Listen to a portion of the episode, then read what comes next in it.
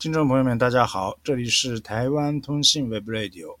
本单元由我本田善彦以及早田健文先生两个人共同主持，欢迎收听指教。今天我们的单元接着第一集继续播出台湾资深媒体人文祥先生的访问。今天请文祥先生谈国民党总统候选人侯友谊目前的情况以及。他所面临的困境。现在，请听文祥先生的访问。他们的这个呃证件啊，怎么好也不会吸引，就是证件的东西是比较没有。这几年证件的东西变得对很没有记忆力，除非真的非常奇特的证件。嗯嗯嗯。哎，像我我认为啦，像戴新德这边提那个私校补助，去就蛮有吸，蛮吸睛的。嗯。因为这个东西没有人想过可以这样做。对，那如果侯友谊像他，如果愿意提这个四个月的兵役缩短，嗯，我认为年轻人也会看到。就是说，比如说你你提什么啊，什么健保波补多少要做什么什么，然后什么房子囤屋税，然后弄一个很长的公司这种东西，然后说这样我们可以打房，我认为一般民众不了解。嗯，比如说我们哦囤房税几趴多少趴，几第几天开始几趴几趴，这种证件。这么长，没有人看得懂。对，可是你一个跟我说，你要读私校，我你我给你钱，或是像郭台铭这样喊的，零到六岁国家养，就是一种哦，一看就懂的这种证件，可能才会有人有印象。比如说韩国语说盖爱情摩天轮，啊这样，这就有亮点嘛。可现在这种你那种证件提的很长很长很长的，能源能源配比多少多少多少，这个可能不会有人在乎。可是你说我要重启核电。啊，这就有人听得懂了。嗯，一般民众是这样子，对吧？嗯嗯嗯嗯就比较单纯化。对，证件的话，可能要真的要很有亮点，哦，才会有人注意到这件事情。对，就是来清的这个教育的那个不是，对，也是被骂的要死。然后会变成两派说法了。对啊，然后呢，侯友谊的这个呃四个月的那个四个月也是也是很多人讲，也也是自己也有后来就要要修正啊。对对对对对。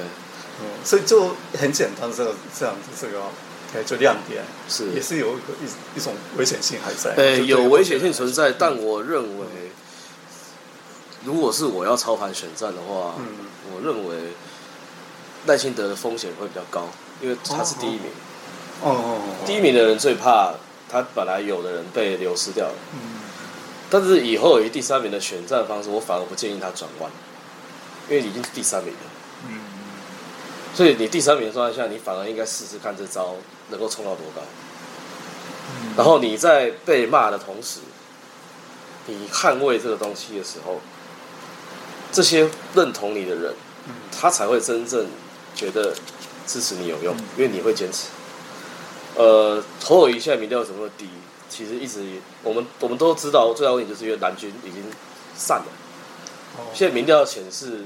交叉分析里面，国民党支持者，呃，有一份民调显示说，好像侯友谊的蓝军支持度只剩下六成，哦，这是非常惨的，嗯，因为另外两党的人大概都可以拿自己党的大概八九成，侯友谊本来也是八九成，嗯嗯，现在变成只有六成，这是非常严重的事情，嗯，那他为什么会这样？就是因为国民党的认为，投你跟投赖清德没有不一样的话，那怎么办？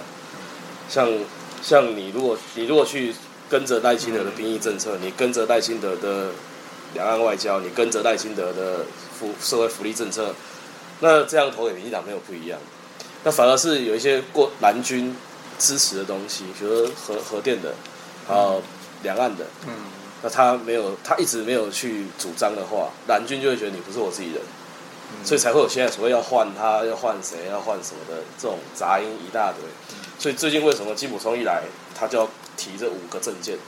其实这五个证件本来后尾都没有讲过，这是而且这五个证件是非常难的。呃，这几个五五个证件你会看到，他每个都是对着民进党来。那他是他其实就是要唤醒蓝军支持。哦，侯友谊。那侯友谊既然都踩出这一步了，那他其实接下来最最好的策略其实是当民，因为民进党一定会打。因为所有都是对着民进党来的，你说兵役这件事情就跟戴清德不一样，一年跟四个月完全不一样。然后 NCC 这件事情我说要废，你说要，然后还有特等组你要废，我要，还有一还有什么哦，核电吧，是不是？核电。对，还有一个是我忘记了，反正五五项吧，大概都是对着，就跟民进党完全不一样的。所以民进党一定会进攻，因为跟他相反，所以他一定会打。那如果侯友谊聪明的话，因为他现在太弱了，他现在就是民进党打他，他就要回击。你要捍卫这五个很蓝军的政见，那在捍卫的过程中。国民党人才会慢慢的认识到，原来你还是我们自己，你终究是我们自己人。那基本盘回来之后，你才有后面的所谓泛蓝整合，还有所谓的在野整合。要不然你现在连自己国民党的人都没有了，这是最可怕的。对。那为什么他当初就一开始就做这样子的事情？他比他原本的主张比较不蓝，哎，他不蓝，对他比来本来的，因为他本来在台大讲的时候，嗯。很多人听完都觉得那跟赖蔡英文的路线没有不一样，对，很多很多很多证件听起来没有什么差太多，然后包括后来有一场台下都安排学生做球给，诶，不要讲安排了，反正就是有一个偏蓝的学生嘛，嗯，都做球给他了，说提了一些包括核电啊，包括包括兵役的事情，问他问我，哎，怎么回答出来 效果没有很好？包括特征组，他也不敢讲，说要回复特征组。那时候他一直不讲哦，然后九二共四个字一直不讲哦。嗯，对，没有人逼他一定要讲，但是他总要给人家一个新的东西。嗯嗯，他一直很很多都在讲嘛，聊所谓不要九二共识那要什么，但他总要论述清楚，但始终没看清楚。对，对，然后蓝蓝军就是在他好几次这种绕来绕去的感觉之后，加上过去一些恩怨嘛。站台啊，等等的恩怨之类的，内部的，嘿嘿，会让人家觉得说你就不是我们自己人，所以他们慢慢的开始，比如郭台铭说他要选，然后有人说要不要韩国瑜选，嗯，有人说是不是不要提人了，干脆直接跟柯文哲合作好了，很多这种说法，其实就是对他有，呃，对对他有怒吧，我认为蓝军对侯伟有怒，这个怒火要找地方宣泄。所以这个民调现在看起来会会是这个样子，所以他自己要想办法换回这个蓝军的心啊，要不然他基本他现在没有顾好他的民调会往一直往下，对啊。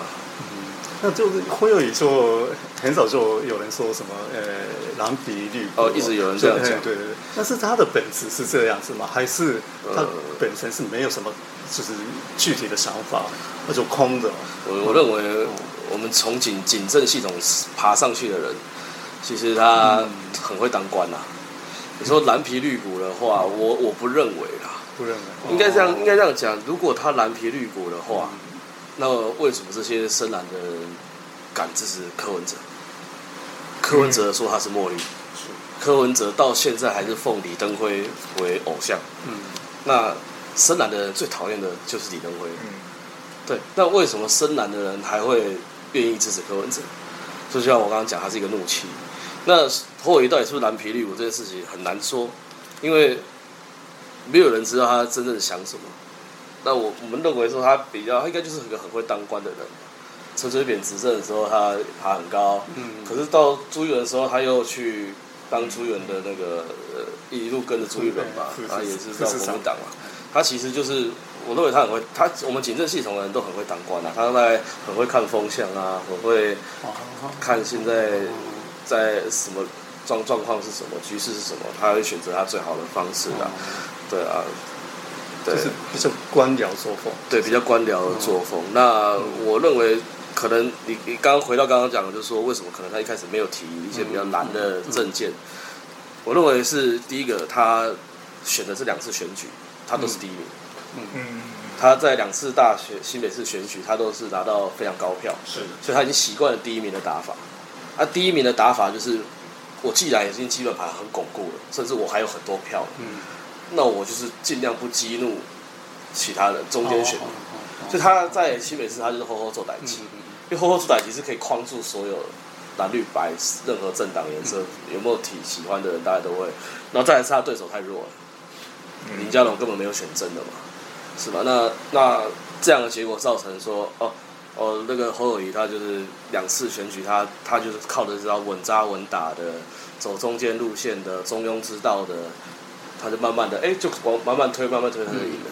所以我一我觉得一开始误判的地方是说他他可能以为自己还是第一名，但他不是，就是就是他他以为他第一名的话，他就可以站在一个很高的格局，说我可能每一个光谱的颜色的想法我都要顾及，所以我不会去提九二共识，因为我可能想要支持中间选民。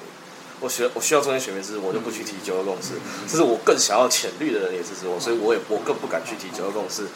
可是现在问题已经严重到他不是还要不要九二共识，是蓝云不要他的问题。所以他现在才开始走。他这招，他现在的问题，他为什么要提这五个策略？就是他蓝银的字都溃了，基本盘没了。他现在变成人家全其他人是。在盖城墙之外，慢慢的修筑城墙外面还有没有什么？再盖第二层或者盖第三层这样子经营出去。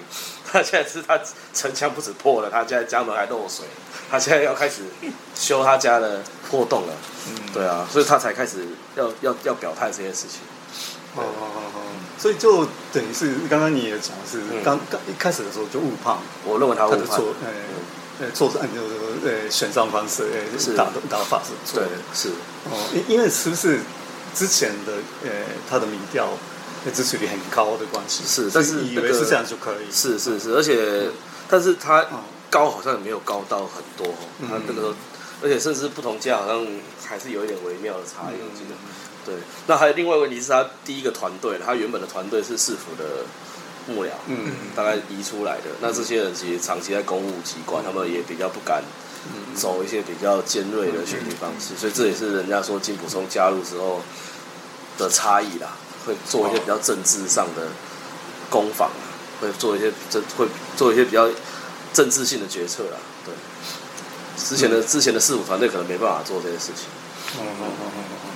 那听说是国民党的党党中央跟那个这个市市府团队的这个中间的联络也不是那么的呃，我的 我的感觉是，呃，他们当然所谓沟通都有沟通啊，我大概问很多，他们都对外都会说我们都有打电话，我们都有干嘛的，这都都都有有都有，而且本来就是一个都认识的人，因为他们是朱一伦时代就在那边上班的人嘛，新北市新北市政府，所以不可能不认识嘛，那。但是我就我的理解是说，朱一伦他一直想要做所谓总教练的工作，他想要他所谓总教练，他就是要整个就是操盘后一个选举，就是 king maker。对对对对，但他所谓的 king maker 超乎我们的想象，就是他不是只是处于一种就是可能帮手，之后也说要帮忙我帮他，就讲说他的背后也无者的概念。我们的感感从他后来的讲话看起来，这个总教练是。他想要进到整个策略的布局上，嗯，所以吉普冲当执行长之后，他讲了一句话，他说：“他说朱一伦是我们的球队老板，嗯，那球队老板其实名义上好像是哦，他是我们老大这样子，他其实是给他架空的，嗯。嗯，因为球队老板工作是去募款，你要去找资源来，是是，但是这场决赛怎么打，变成吉普冲的事情，嗯，总教练对，然后隔天朱一伦又受访的时候。他就说不要叫我老板，你可以叫我总教练。他其实意思就很明白了，而且他从朱元的对话看起来，他把金普从一直定调在文宣跟议题的小组的领导上面。嗯，朱元可能还是想要把整个选战的节奏抓在他手上。那看起来侯团队不想要他干涉。是不是就可能就您说的所谓的两边的沟通的状况？我认为是在这里，就是说，即便两边可能都有对话，可是侯团队想要把节奏抓在自己手上，党中央也想要把他的节奏控在自己手上，那两边出现了这样子的落差，这样子。可是现在变成老三还还这个样子了，党内。是啊，是啊，是啊，因为他既然都是老三的，变成朱一伦会越那会让会强化党中央认为你就是没有能力选。才把自己搞成这样子，嗯你应该听我的。对，那吉姆松刚加入，他也会觉得我是在这么弱势的情况下加入，那就要靠我的招式才有翻盘的机会。所以两边开始互相不会让谁这样子。对。以上是台湾资深媒体人文想先生的访问。今天节目到此为止，谢谢收听，再会。这里是台湾东信 Web Radio。